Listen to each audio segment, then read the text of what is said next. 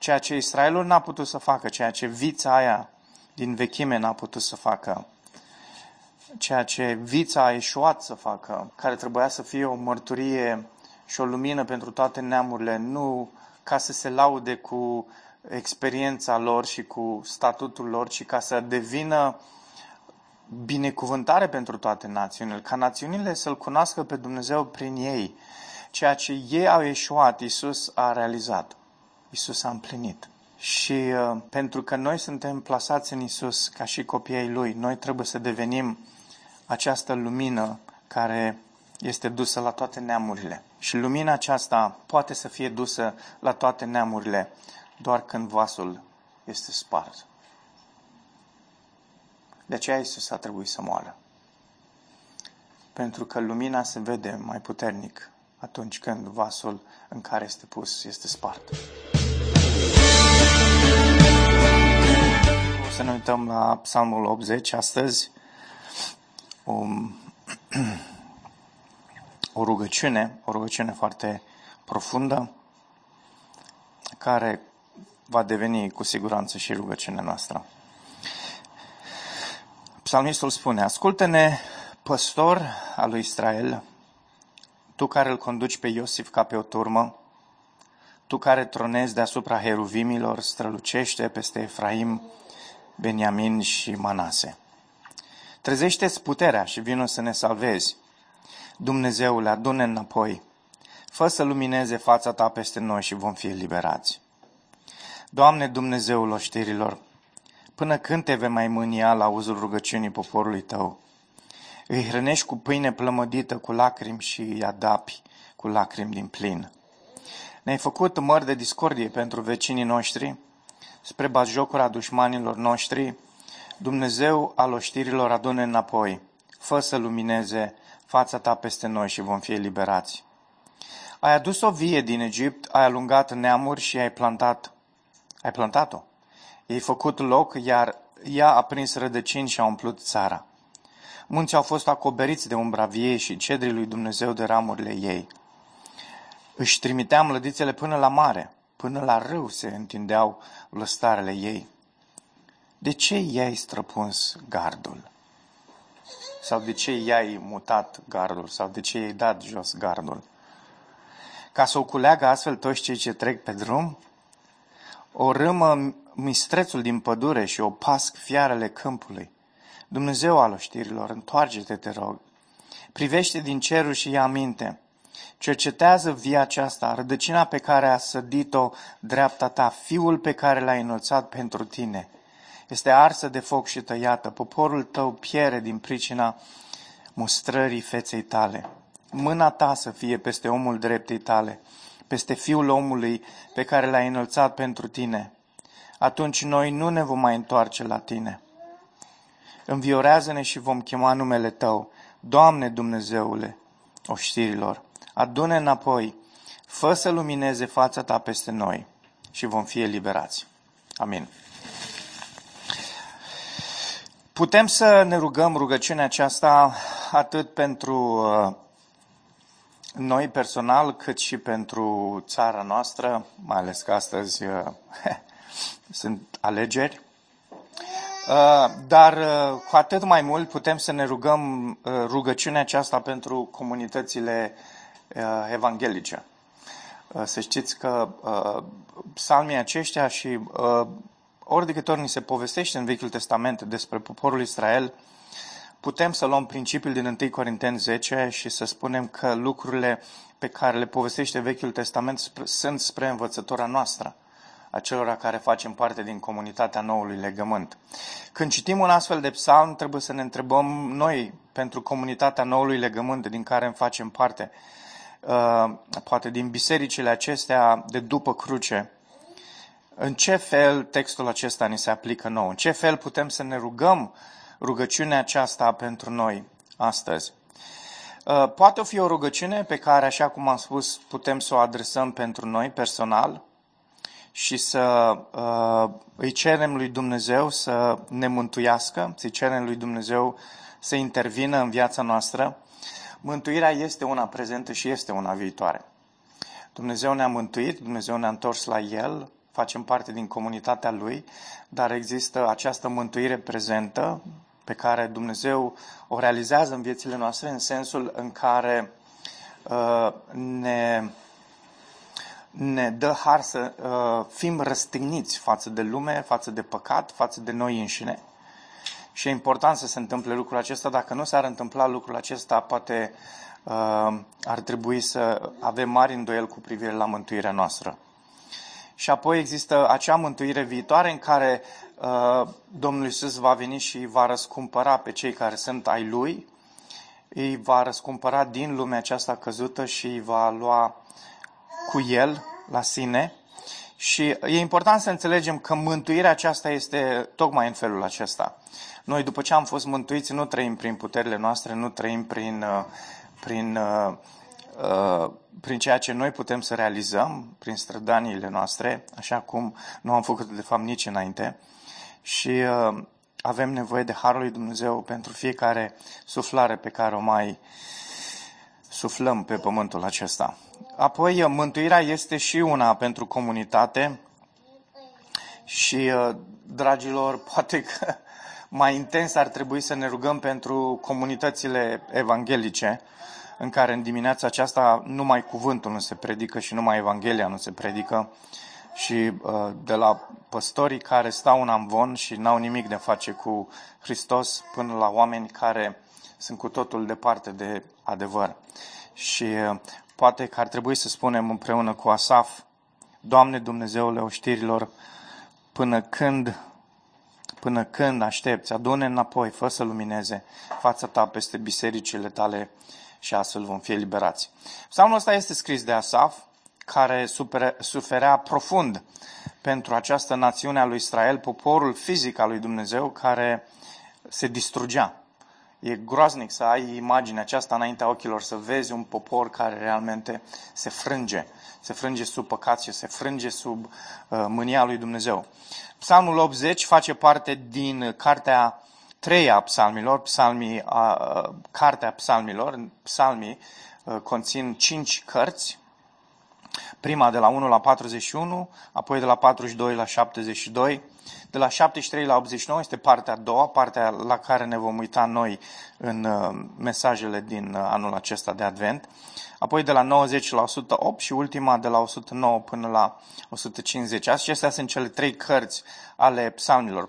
Psalmul 80 este unul dintre cei 10 psalmi pe care Asaf îi scrie în această secțiune a psalmilor, adică în cartea a treia. Se pare că această secțiune a treia a psalmilor este despre exil, despre Israel care este dus în captivitate, sau mai degrabă despre Iuda care este dus în captivitate. Deși sunt foarte multe discuții, unii teologi cred că de fapt se referă la Israel, uh, Israelul împărăția de nord și vorbește despre, despre uh, captivitatea asiriană, despre exilul din Asiria, uh, însă, după părerea altora, pe care eu uh, îi respect uh, mai mult, uh, se pare că este mai degrabă Babilonul, cel care vine și în 586 și duce Iuda în captivitate.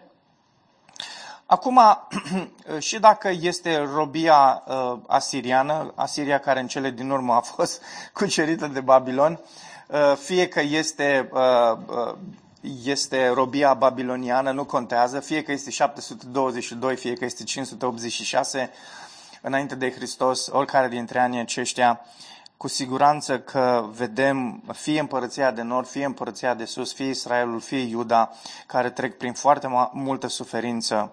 Vedem poporul ales al lui Dumnezeu care își pierde libertatea, își pierde prosperitatea, își pierde templu, își pierde regele, omenește vorbind, își pierde promisiunile lui Dumnezeu. Și pentru Asaf să vadă toate lucrurile astea este o dramă.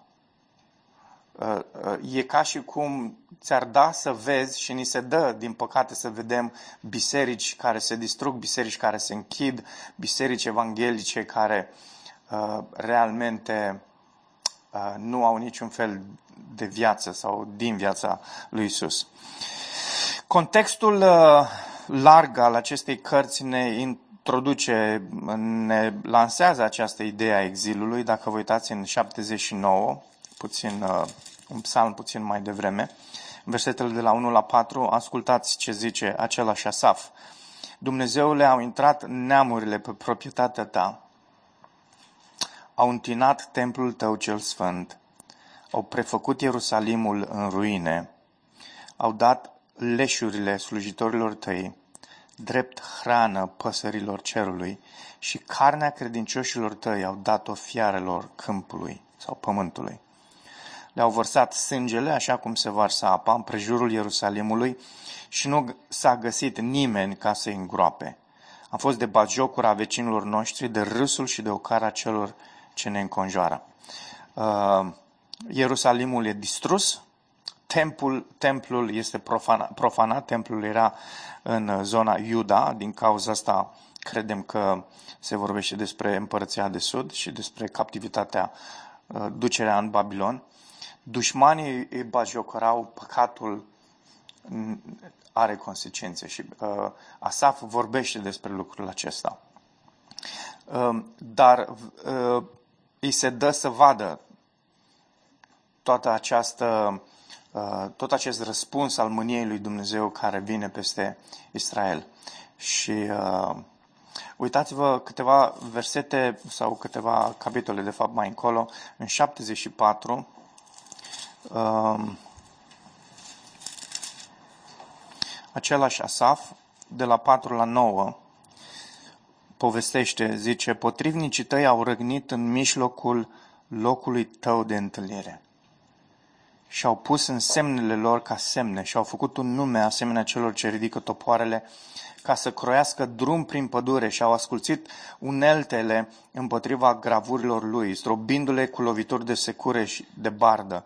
Au pus foc locașului tău sau lăcașului tău, au întinat locuința numelui tău și au zis îi vom prăpădi pe toți, apoi au dat foc tuturor altarelor lui Dumnezeu din țară. Nu ne mai putem vedea semnele, nu mai sunt profeți și niciunul dintre noi nu știe până când vor dura toate acestea groasnic. O perioadă foarte, foarte dificilă pentru Israel pe care Asaf o trăiește. Și poate uh, partea cea mai dureroasă pe care uh, nouă ne este greu să înțelegem este căderea sau profanarea templului, templu care este ars. Și odată cu el vedem pe Dumnezeu care își retrage gloria, care își retrage prezența sa, care își sustrage prezența sa. Asta este o mare durere. Și în momentul în care Dumnezeu face lucrul acesta, împreună cu El vedem că nu mai sunt profeți. Observați, cum zice Asaf, nu mai sunt profeți, nu mai este vocea lui Dumnezeu, nu mai este cuvântul lui Dumnezeu printre noi. Și asta este cu adevărat dureros. Și, dragilor, uh, e foarte interesant dacă te gândești la, la experiența asta pe care a avut-o Israelul și la experiența pe care o are Biserica creștină în secolul 21 nu cred că va mai exista un secol 22, dar nu. Dumnezeu știe, poate va exista, apar n-am. Dar dacă va exista, cu siguranță, biserica va arăta mai jalnic decât arată acum. Pentru că dacă va fi în această veche creație, pentru că lucrurile vor merge din ce în ce mai rău. Și uh, vedem mânia lui Dumnezeu care se revarsă nu doar asupra lumii, ci se va revarsa asupra uh, bisericilor uh, creștine, unora, din, unora dintre ele doar creștine cu numele, pentru că nu l-au pe Hristos. Nu-L celebrează pe Hristos. Uh, mi s-a dat să văd încă o dată lucrul acesta în săptămâna aceasta. Biserici clasice, ortodoxe, care se dau uh, creștine, dar care nu au nicio treabă cu Isus. Atât de multe tradiții, cocoși și de toate, dar numai Evanghelia nu. Uh, și asta este dureros. Dar să știți că nu asta este durerea mea, asta e clar că bisericile astea, colos, giganții ăștia care sunt adormiți de mult, de fapt poate niciodată n-au fost treși, uh, dar ne uităm cu... Când Isus a venit peste 400 de ani, peste 400 de ani și ceva, uh, situația lui Israel era asemănătoare, din păcate, nu aveau, uh, nu aveau rege, aveau un templu, dar templul acela nu mai era ceea ce a fost. Uh, gloria lui Dumnezeu nu era, pentru că gloria lui Dumnezeu a venit conform Ioan 1 în Isus, pentru că El este templu și doar El este Cel care a dus gloria lui Dumnezeu, dar gloria lui Dumnezeu nu mai era peste templu, pentru că templu nu mai uh, era decât o, un uh, lăcaș religios sau unul politic chiar, dar nu reprezenta în niciun fel uh, prezența lui Dumnezeu acolo. Uh, era un profet, era Ioan Botezătorul, dar când uh, a venit Isus, a venit pentru că Israelul avea nevoie de Mesia. Avea nevoie de Isus care să strălucească peste ei. Și de asemenea și noi avem nevoie de Isus care să strălucească peste noi. Avem nevoie de fața Lui să strălucească peste noi. Hai să ne întoarcem la Psalmul 80. Asta este contextul. Astea sunt câteva lucruri pe care le aflăm despre, despre durerea lui Asaf, despre durerea poporului și când vedem toate astea ne gândim la, bineînțeles, la durerea pe care o purtăm și noi în inimile noastre pentru ceea ce se întâmplă în contextul nostru. Și uitați, trei exclamații. Trei exclamații în rugăciunea aceasta lui Asaf, trei exclamații poate care ar trebui să devină și exclamațiile noastre.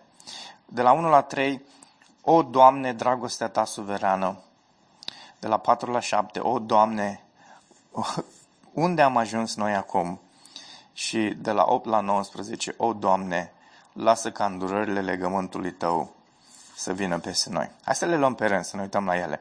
De la 1 la 3, uitați cum începe Asaf. Ascultă-ne, păstor al lui Israel, tu care îl conduci pe Iosif ca pe o turmă, tu care tronezi deasupra heruvimilor, strălucește peste Efraim, peste Beniamin, peste Manase.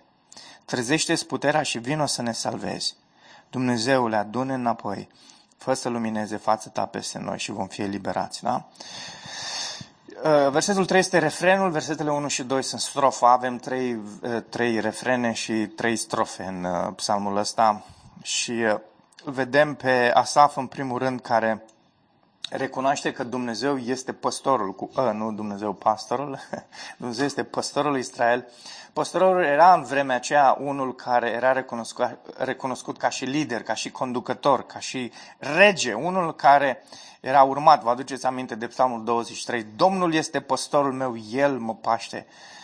El este cel care mă conduce, El este cel care îmi îndrumă pașii și psalmistul se uită, Asaf se uită la Dumnezeu și recunoaște că Dumnezeu este liderul, că Dumnezeu este regele, că El este conducătorul, că El este cel care este suveran, da? Și se vede foarte mult în modul în care își aranjează tot acest psalm că recunoaște că Dumnezeu este în controlul situației, chiar și atunci când spune, da, în versetul 12, și am tot subliniat asta, Doamne, Tu ești Cel care ai mutat gardul, sau Cel care a făcut gaură în gard, sau Cel care ai străpuns gardul, care ai dat gardul la o parte, Tu ești Cel care ai realmente Asaf zice asta, care a adus neamurile, care a adus animalele acestea, folosește metafora acolo, să cotropească teritoriul care ți aparținea ție. Uh, și Asaf vede că Dumnezeu este suveran, dar Dumnezeu este suveran, Dumnezeu este în control, este regele, El este cel care conduce, dar uh, modul în care o, uh, el vorbește despre acest păstor, o face într-un mod în care păstorul ăsta este caracterizat de dragoste, este caracterizat de, de milă și Dumnezeu este dragoste. Noi știm că tot ce vine în viața noastră vine din bunătatea lui Dumnezeu. Vine din înțelepciunea lui Dumnezeu. Um, nu ar trebui niciodată să punem la îndoială faptul că Dumnezeu în suveranitatea Lui nu își arată și dragostea și compasiunea față de noi. Nu ar trebui niciodată să punem la îndoială asta. Ascultați, Dumnezeu iubește intens. Dumnezeu nu este unul uh, ca noi care uh, de foarte multe ori iubim condiționat, iubim cu măsură, uneori doar pure sentimente. Dumnezeu este unul care iubește intens. Și vedem asta, bineînțeles, în inima Evangheliei atunci când Isus vine și moare. Așa de intens Dumnezeu i-a iubit pe evrei, așa de intens iubește Dumnezeu neamurile, Așa de intens iubește Dumnezeu pământul ăsta, încât și-a trimis propriul său fiu să moară. Nu știu dacă putem vedea vreo dragoste mai intensă ca asta. Dumnezeu este singurul care este suveran, Dumnezeu este singurul care iubește, pentru că El este izvorul dragostei și Dumnezeu este îndeajuns de puternic care, ca să-și elibereze poporul. Uh, foarte interesantă exprimarea asta lui Asaf. Trezește-ți puterea și vină să ne salvezi. Ca și cum puterea lui Dumnezeu era anesteziată sau, nu știu, dormea, trăgea un pui de somn. Modul ăsta de exprimare a lui uh, Asaf. Asaf nu pune la îndoială că ceea ce s-ar întâmpla ar arăta slăbiciunile lui Dumnezeu, nu pune la îndoială lucrul ăsta. El știe că Dumnezeu este în control și că Dumnezeu este puternic. Și că dacă El vrea să intervină, intervine și El este singurul și în măsură ca să aducă eliberare. Dacă El nu o face, atunci nimeni altcineva nu o poate să o facă. Și Asaf înțelege lucrul acesta. Și ăsta e motivul pentru care spune, Doamne, nu, Tu nu ești un Dumnezeu slab, un Dumnezeu care să nu poți în niciun fel interveni în situația noastră. Da? Te-a luat prin surprindere puterea Babilonului. E mai tare decât tine Babilonul. Nu. Ce zice Asaf aici este, Doamne, Tu ai hotărât toate lucrurile astea. Tu ai fost în controlul a tuturor lucrurilor astea, dar te rog, Doamne, te rog, fă ca puterea Ta să fie cea care ne aduce eliberare. Și este strigătul ăsta de disperare a lui Asaf, Doamne, adune înapoi, fă să lumineze fața Ta peste noi. Și doar în felul acela, doar în momentul în care tu îți manifesti uh, uh, puterea în felul ăsta, atunci noi vom fi eliberați. Doar Dumnezeu poate să elibereze. Eliberare nu poate să vină din mâna nimănui al cuiva. Și nu ar trebui să punem nici noi la îndoială lucrul acesta. Uh, apoi, după această, acest refren vine următoarea strofă, strofa a doua, de la versetul 4 până la 6 este strofa a doua, apoi urmată de uh, refren, versetul 7, refren care sună, la care este adăugat uh, uh, uitați-vă, versetul 3 spune Dumnezeu le adună înapoi, după care în versetul 7 uh, zice Dumnezeu al oștirilor adună înapoi, iar în versetul 19 mai apare încă un cuvânt, pe lângă ce spune versetul 7, zice, Doamne, Dumnezeule. Da? Unii spun cu referire directă la Isus când se folosește cuvântul Doamne. Um, era, era un lacrimi. Națiunea era în lacrimi pentru că națiunea era în ruine. Uitați-vă, Doamne Dumnezeule oștirilor, până când te va mai mânia la auzul rugăciunii poporului tău? îi hrănești cu pâine plămădită cu lacrimi și îi adapi cu lacrimi din plin. Foarte interesant, vedeți? Cum Asaf spune, Dumnezeu este cel care ne face să plângem. Dumnezeu este cel care este suveran, stăpân peste încercarea noastră, peste necazul nostru. Ne-ai făcut mări de discordie pentru vecinii noștri spre bajocora dușmanilor noștri. Le-ai dat prilej să-și bată joc de noi. Ne-ai făcut pricine de potignire pentru ei. Și uh, din nou vedem Asaf care se uită la Dumnezeu ca unul care este în controlul tuturor lucrurilor astea, Dumnezeu care cunoaște situația asta, care cunoaște dezastrul ăsta al națiunii. Și ascultați, nu pot să nu mă gândesc la situația bisericilor evanghelice din vremurile noastre. Și să mă gândesc la faptul că Dumnezeu este în control, Dumnezeu știe toate lucrurile astea. Și modul în care bisericile creștine se fac de rușine și sunt bașocorite de foarte multe ori, Dumnezeu este conștient și de lucrul ăsta. Dumnezeu știe fiecare predicator care se urcă la învoanele bisericilor creștine, evanghelice și predică prostii. Dumnezeu știe și lucrul ăsta. Nu e ceva care să-i scape lui Dumnezeu de sub, de sub control. Și de aceea, dragilor, speranța, speranța nu vine, nu vine din noi, speranța nu ține de noi. Pentru că speranța în niciun fel nu ne caracterizează, caracterizează. Speranța nu ține nici măcar de ceva ce noi putem face. Când mă gândesc la situația bisericilor evanghelice și la situația bisericilor creștine, așa cum Asaf odinioară se uita la situația poporului Israel, noi înțelegem că speranța este doar la Dumnezeu. Doar El poate să intervină, doar El poate să facă ceva, doar El poate să mântuiască, doar El poate să aducă eliberare. Nu ține nimic de ceea ce noi am putea face. Și o cât de mult ar, ar trebui să înțelegem noi lucrul ăsta, gândindu-ne la cât de multe strategii avem. De aceea rugăciunea noastră, când citim uh, gândurile astea ar trebui să fie, o, Doamne, restaurează Tu bisericile noastre. O, Doamne, arată nefavoarea Ta. O, Doamne, ridică pastori evlavioși plini de Duhul Tău cel Sfânt și de cuvântul Tău cel Sfânt. Asta ar trebui să fie rugăciunea noastră când citim aceste cuvinte ale lui Asaf. Apoi uh, avem ultima strofă și uh, ultimul refren care sunt cu totul deosebite. Zice, ai adus o vie din Egipt. Foarte interesant. Nu este prima oară când Vechiul Testament identifică Israelul ca fiind via sau vița și uh, zice, tu ai adus o vie din Egipt. Ai alungat neamuri și ai plantat-o. E interesant, după, după, uh, după strofele astea în care uh, Asaf se uită la suveranitatea lui Dumnezeu, se uită la ce, ce a lăsat Dumnezeu să se întâmple în Israel și uh, toate lacrimile astea și toată suferința asta și toate bajocurile, știi?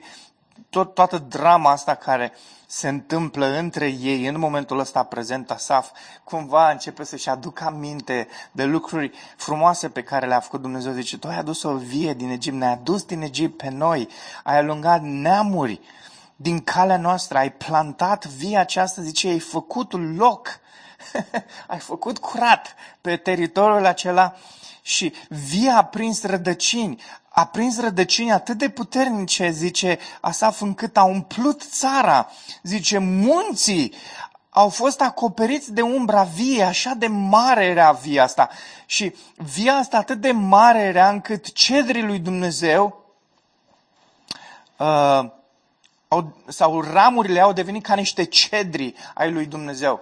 Și e foarte interesant, uh, teologii spun că probabil că cedrii ăștia al lui Dumnezeu fac referire la regii pe care Israelul i-a avut. Regi mari, unii dintre ei, unul dintre ei, cu siguranță că știm, David. Zice, își trimiteam lădițele până la mare, făcând referire la Marea Mediteraneană. Și apoi zice, până la râu, făcând referire la Eufrat se întindeau vlăstarele ei. Și zice, dar de ce, Doamne, ei străpuns gardul? De ce? Ca să o culeagă astfel toți cei ce trec pe drum? Dumnezeu al oștirilor, întoarce-te, te rog. Privește din cerul și aminte. Cercetează via aceasta. Rădăcina pe care a sădit-o dreapta ta fiul ăsta pe care tu l-ai înălțat pentru tine. Da? Exod zice, te, tu ești fiul meu prea iubit, astăzi te-am născut. Când se uită la Israel și Dumnezeu face afirmația aceasta. Israel este fiul lui Dumnezeu. Este via lui Dumnezeu. Versetul 16 este arsă de foc și tăiată. Poporul tău piere din pricina mustrării feței tale mâna ta să fie peste omul dreptei tale, peste fiul omului pe care l-ai înălțat pentru tine. Atunci nu ne vom mai întoarce de la tine. Înviorează-ne și vom chema numele tău. Doamne Dumnezeul oștirilor, adune înapoi, fă să lumineze fața ta peste noi și vom fi eliberați. Foarte interesant că în Noul Testament regăsim pe altcineva care spune eu sunt vița. Și ascultați, el zice, eu sunt adevărata viță. Pentru că poporul Israel a fost această viță fizică a lui Dumnezeu, care ilustra de fapt, pe Isus care avea să fie dus în Egipt și avea să fie scos din Egipt, pentru că El este adevărata viță. Am făcut referire la Matei 2.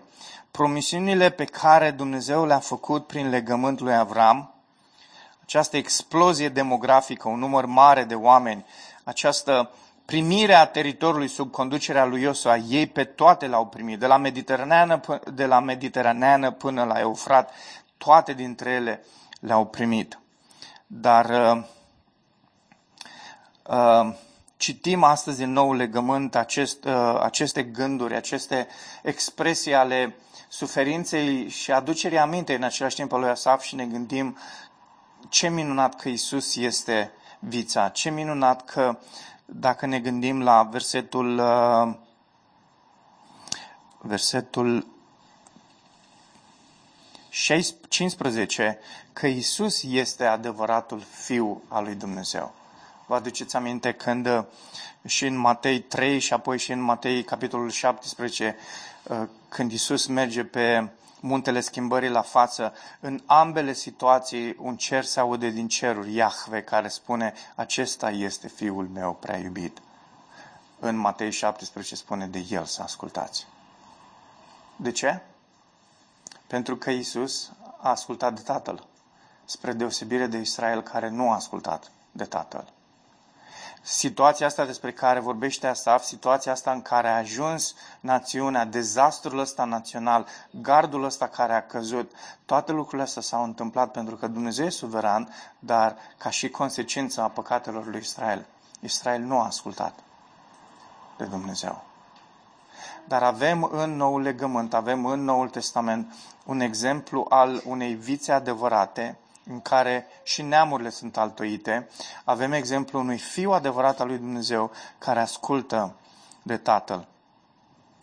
Dumnezeu a făcut multe lucruri bune pentru poporul său fizic, însă Israel a uitat de toate acestea.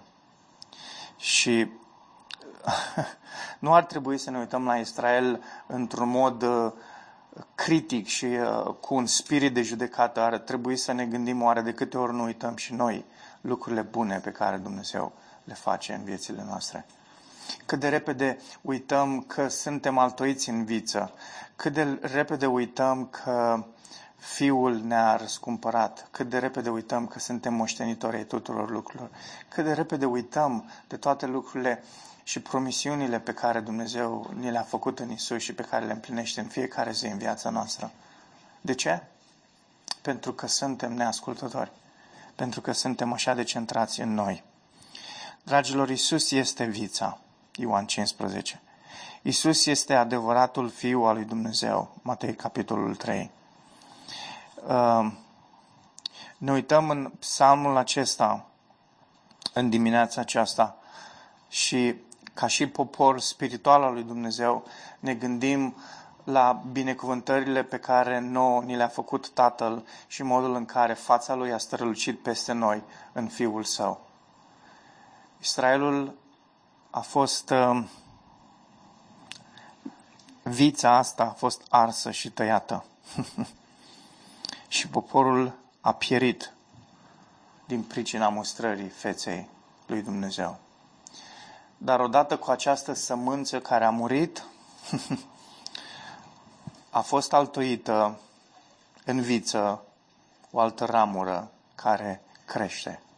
Și crește împreună cu rămășița care a rămas din sămânța aceea a lui Israel. Dar poporul ăsta nu mai este un popor fizic, este un popor spiritual. Așa cum vița despre care vorbim, așa cum fiul acesta este unul care nu este doar unul pământesc și unul material, ci este unul spiritual și este unul duhovnicesc. Astăzi ne rugăm, dragilor, împreună cu psalmistul. Doamne, arată favoare poporului Tău de dragul numelui Tău. Astăzi ne rugăm împreună cu psalmistul, trezește-ne, Doamne, păstrează-ne prin harul Tău. Doamne, fă ca fața Ta să strălucească peste noi. Fă-o, Doamne, să vedem frumusețea feței lui Hristos strălucind. Astăzi ne rugăm, precum grecii au făcut atunci când au venit la Filip. vrem să-L vedem pe Isus.